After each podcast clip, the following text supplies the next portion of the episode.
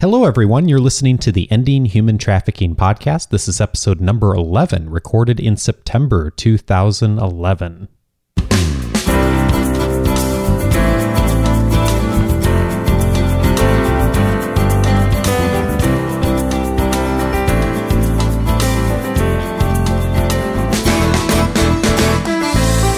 Welcome to the Ending Human Trafficking podcast. My name is Dave Stachowiak. And I'm Sandy Morgan.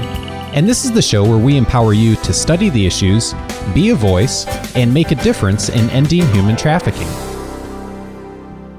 Sandy, it is getting towards the end, almost the official end of summer here, and that means we are well into the fall and the start of the new school year at Vanguard University. We are in full swing, and it's great to have students back on campus, and my office is full every day because they want to do something to make a difference. And it's a good time for us to talk about, before we jump in today's topic, on really looking at the frontline issues of how um, we can all work to really fight against human trafficking. I thought we'd take a few minutes maybe to talk a, talk a bit about what the center is doing this year to really support advocacy against human trafficking, but also some of the other things that you're working on and projects you're involved with. And uh, the center had its first board meeting this week, and we all got together. And I'm just tremendously excited about all of the things that the center has planned for this year. So I was wondering if you could maybe just take a couple of moments to share with us and the audience a few things that you're up to this year, in addition to the podcast, obviously, here and your teaching that uh, the center's focused on. Well, uh, over the summer, we were able to host four women faculty from a Northern Iraq university. And one of the exciting aspects of that is we went to Washington, D.C. We were able to meet with a team from the Global Trafficking in Persons Office in the State Department.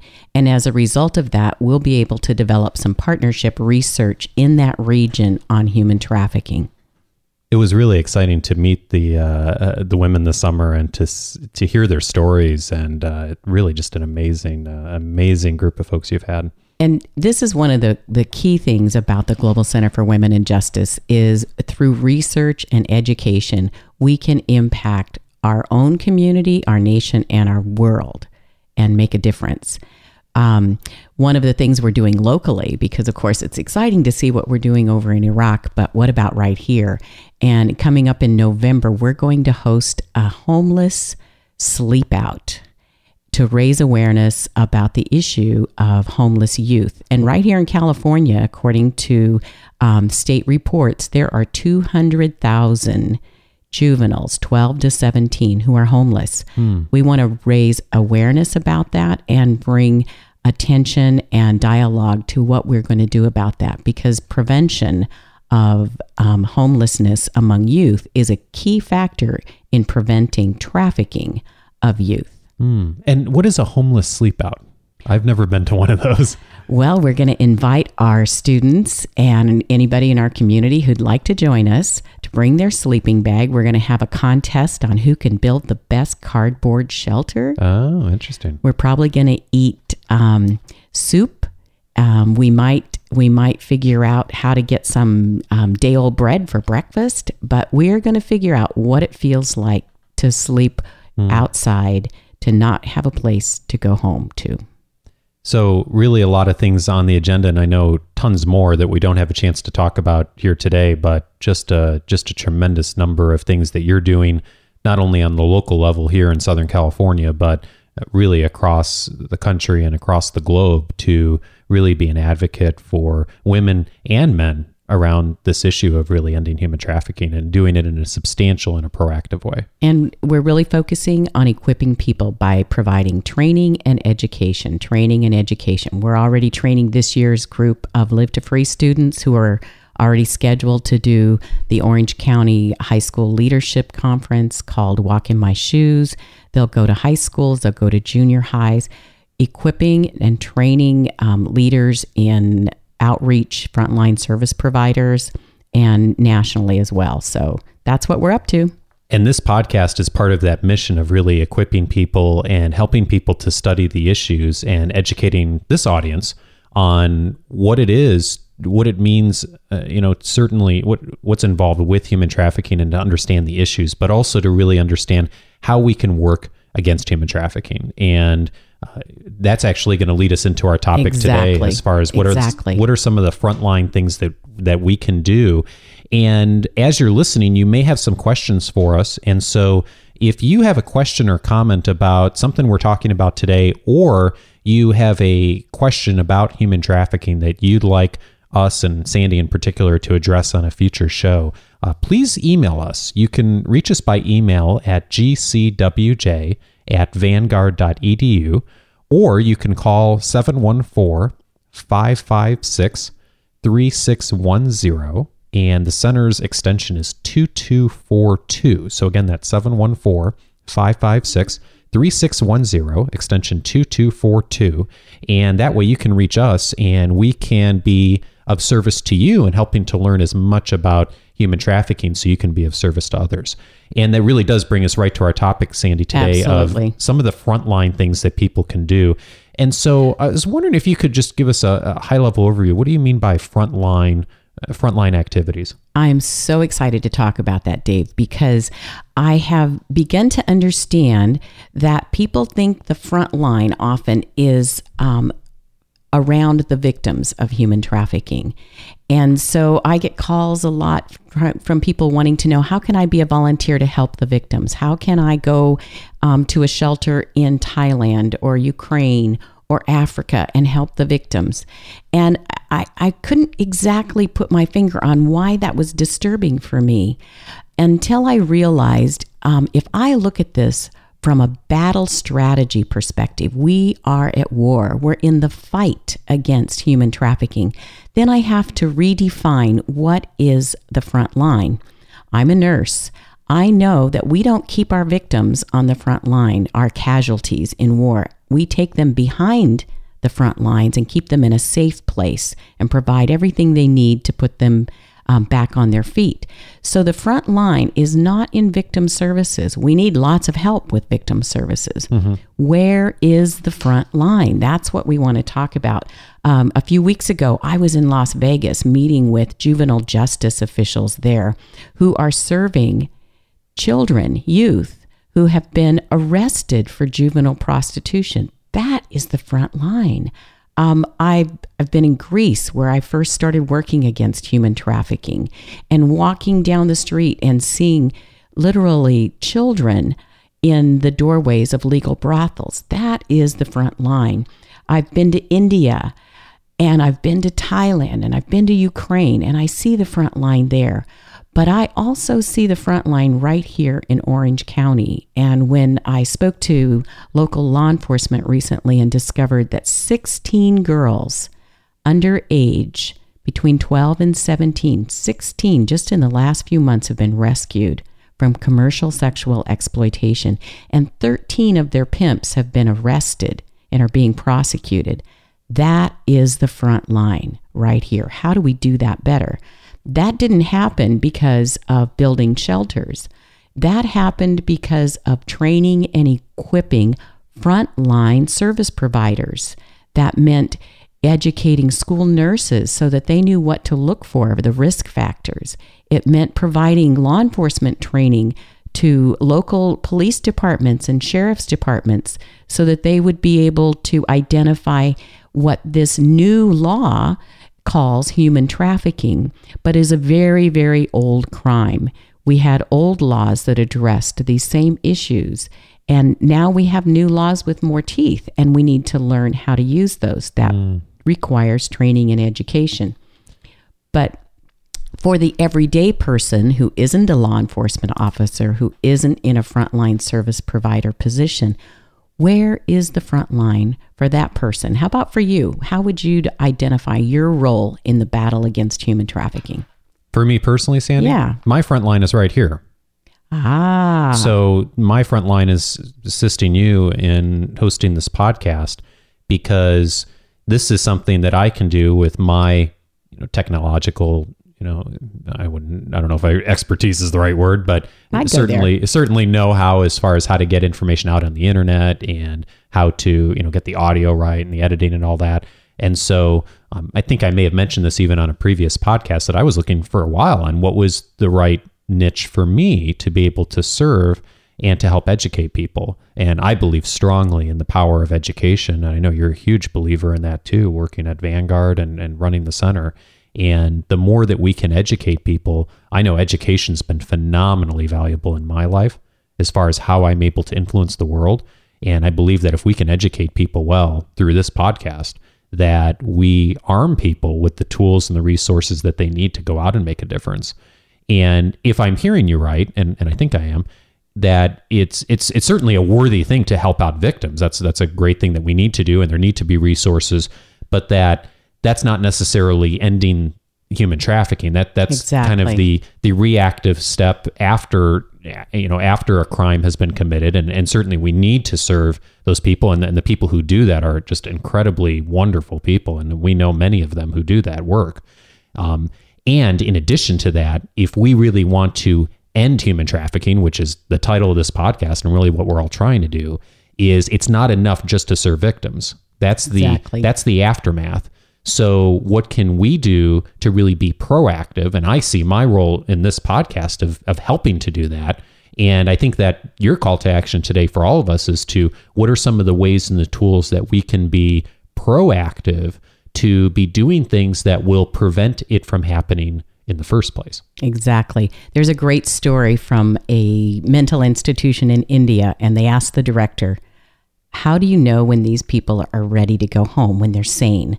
And the, you know, you're in a rural area, probably the people aren't very literate. And the director said it's very simple. We take a bucket outside, we put it under the faucet, we turn the faucet on, and then we give the patient a teaspoon and ask them to empty the bucket. And if they start emptying the bucket without turning off the faucet, they get to stay. But if they turn the faucet off first, they go home. And we are mm. on the front line, and the front line is turning off the faucet. So we have to identify where the stream is coming from. Where is the handle for the faucet? And there are a few key areas where people can find their place on the front line using their skills, like you have. Okay. Yeah, let's hear about them. What uh, what can we do and what can our audience do that would start to address some of these areas? demand reduction is huge. Dr. Laura Lederer of Global Centurion, and that's globalcenturion.org, has been a leading voice on demand reduction and, in fact, uh, partnered with uh, Vanguard's Global Center for Women and Justice back in 2007 for a, a demand reduction round table. And we began to explore what are the ways that we can reduce demand, turn off the faucet. And there are lots of different things that we can do. Some of those things have to do with media, with the internet, with um, pornography, with child obscenity laws. Um, how do we begin to raise up a generation of young men and women who respect the differences between male and female and don't look at ways to exploit each other?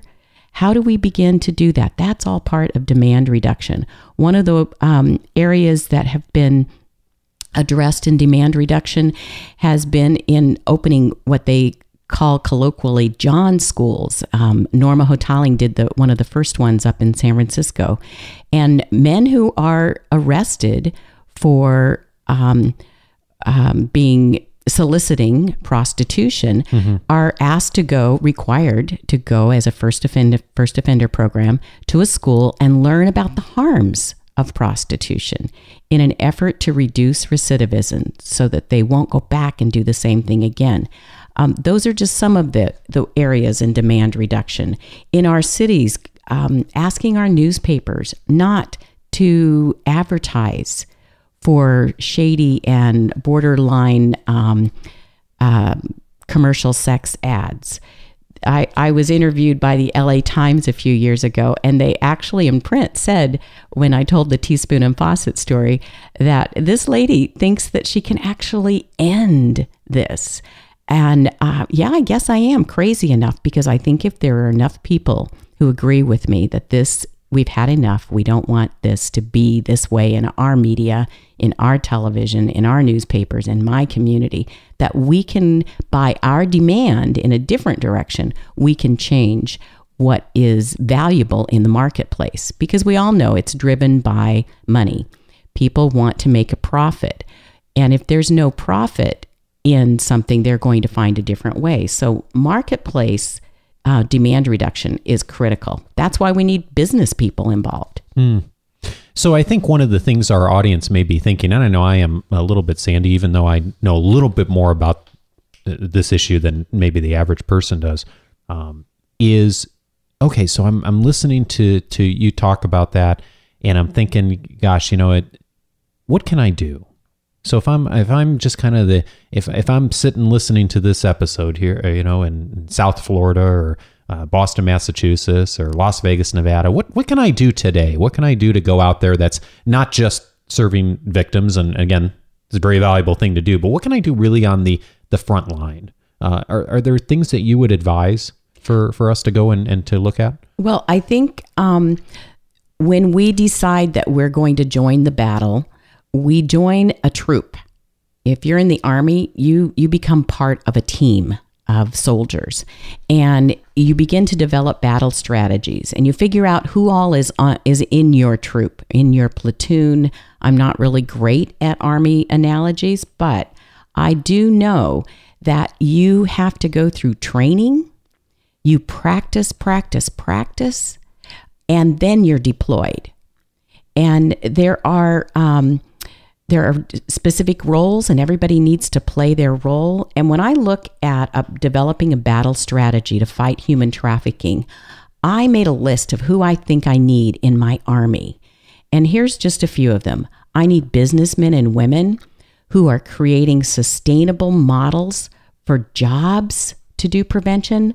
Uh, uh, our last podcast, we interviewed a young couple, Cindy and her husband Chris, in Honduras, building a factory, building a business, selling Tegu toys. Tegu is such a great example of, Isn't that, of that- in action, isn't it? That's business and businessmen and women on the front line. Yeah. educators obviously we've talked about prevention and, and equipping new professionals and i'm oh, i'm so proud of my vanguard alum nicole who's an ice agent now uh, i was on the front line equipping her for that role healthcare professionals these people identify victims that are um, walking into their clinics and are invisible because we haven't asked them the right questions uh, spiritual leaders spiritual leaders really have their hand on the faucet. They drive the um, the will of people to to fight things like pornography and uh, exploitation of our kids.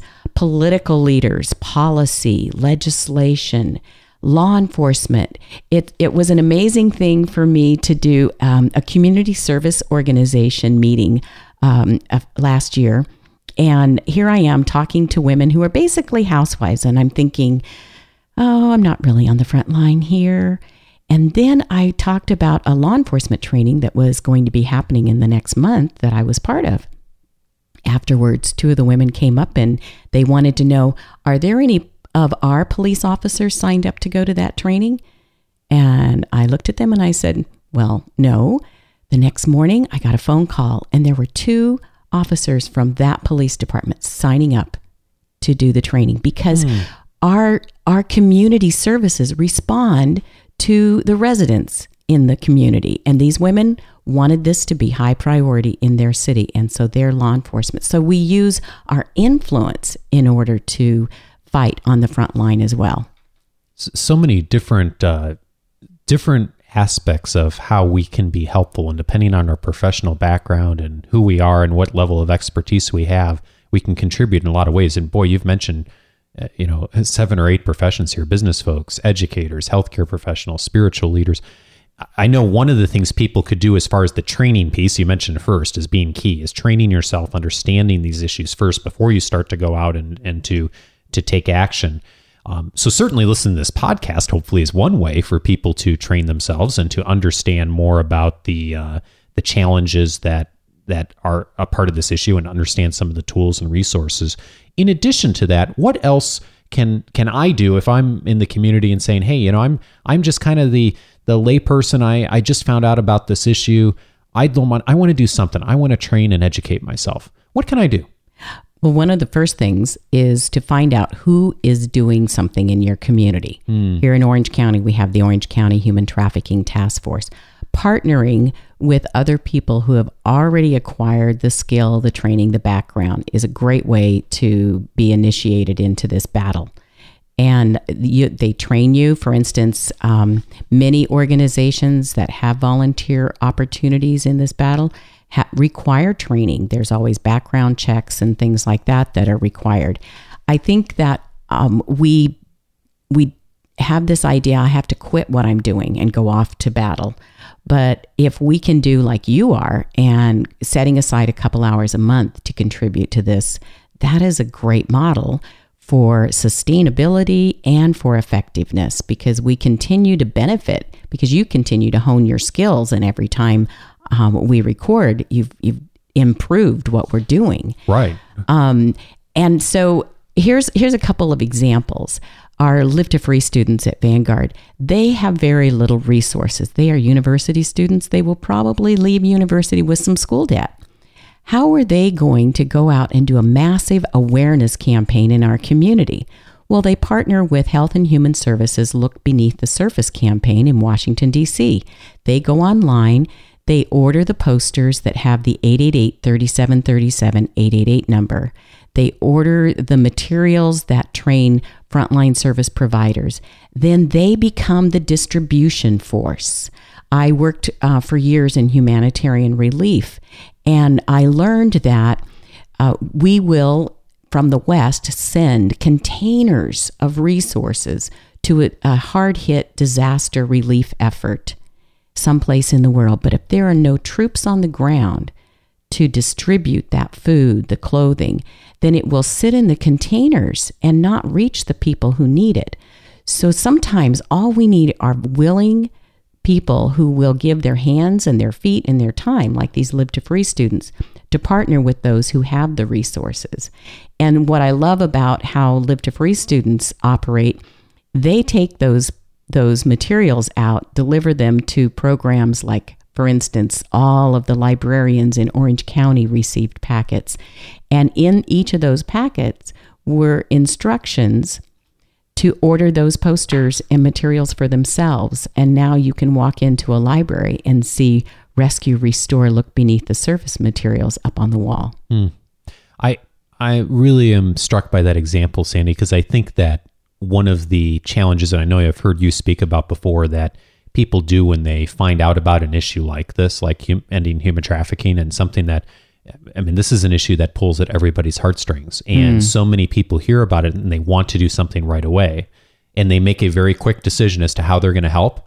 And they don't necessarily build that network and connect with other organizations and really educate themselves first. And they go out and they're very well intended and they try to do something and they end up doing something that either isn't helpful or in some cases maybe even harmful to the efforts on ending human trafficking. And so so it sounds like part of the best practices here really and we've talked about this a little bit on previous episodes is to really go out and educate yourself first and partner with other organizations and find out what the needs are that you can support ongoing efforts versus uh, just kind of flying blind. Absolutely. And in fact, that um, national Human Trafficking Resource Center hotline number 888 3737 888.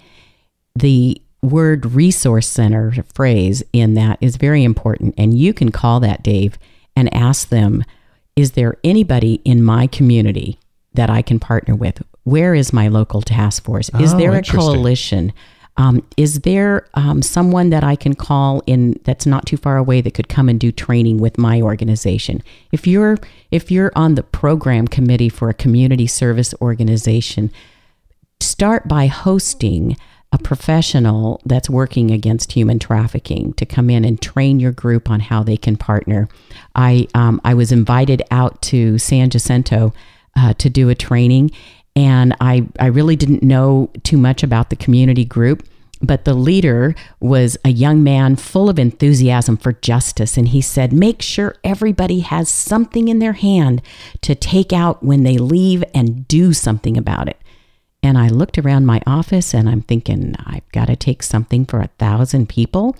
And I looked on my shelves and I had more than a thousand posters from the National um, office, Rescue Restore. So I packed up my car, took the posters, And as people were leaving, everybody took at least one. Some people came back and asked for more. I had to mail more out there.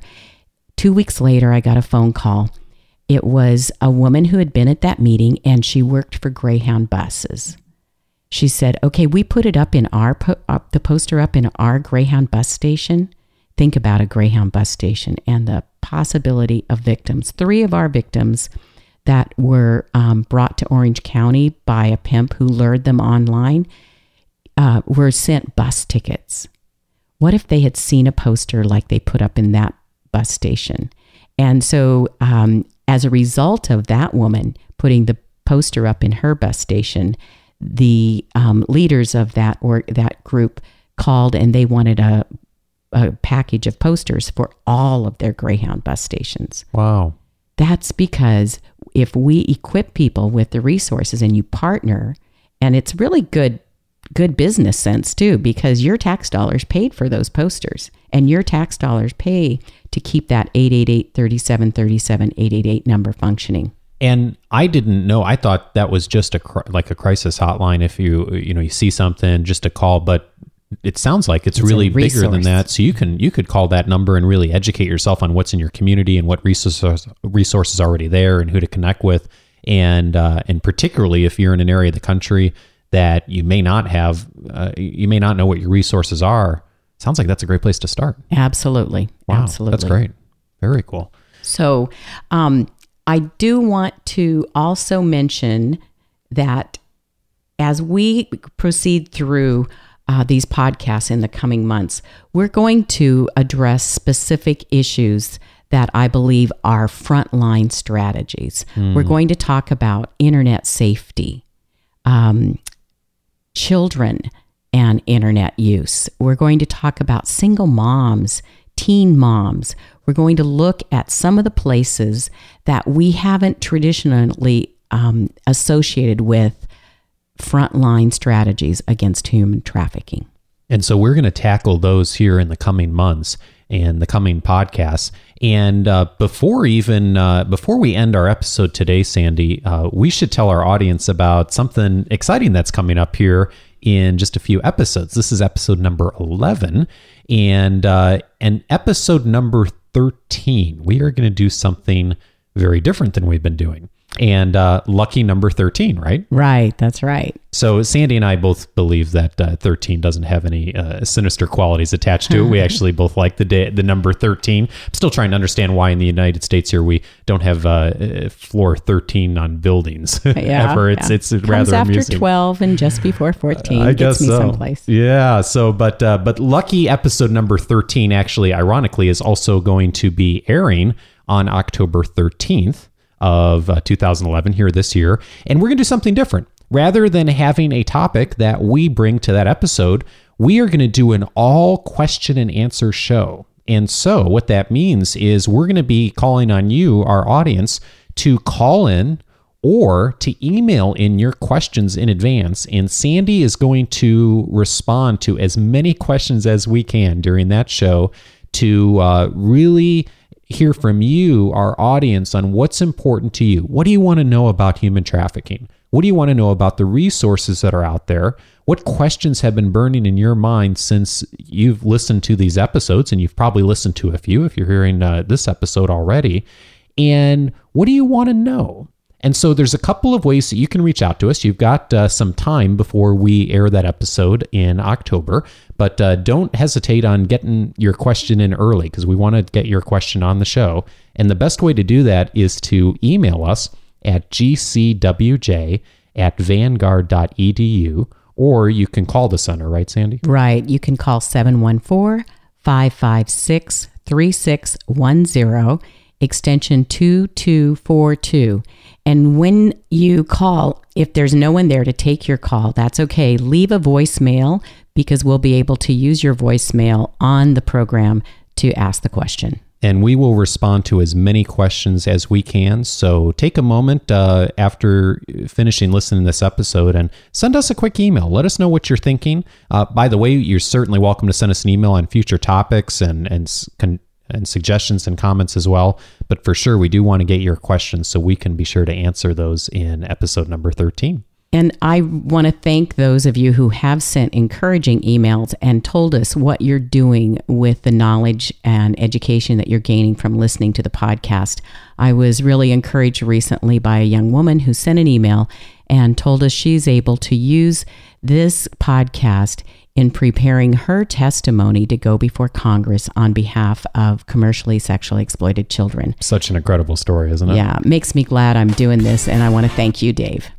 Well, we are uh, going to be out of time here for this episode. I actually hit the wrong band here, Sandy, so we're going to try this again with a much better. Uh, All right. There's our Thank music. you. Okay, great. Bye. Thanks, everyone. And again, if you have comments or questions for us, reach out to us at gcwj at vanguard.edu or give us a call. And we will see you again in two weeks for episode number 12. Thanks, Sandy. Bye bye.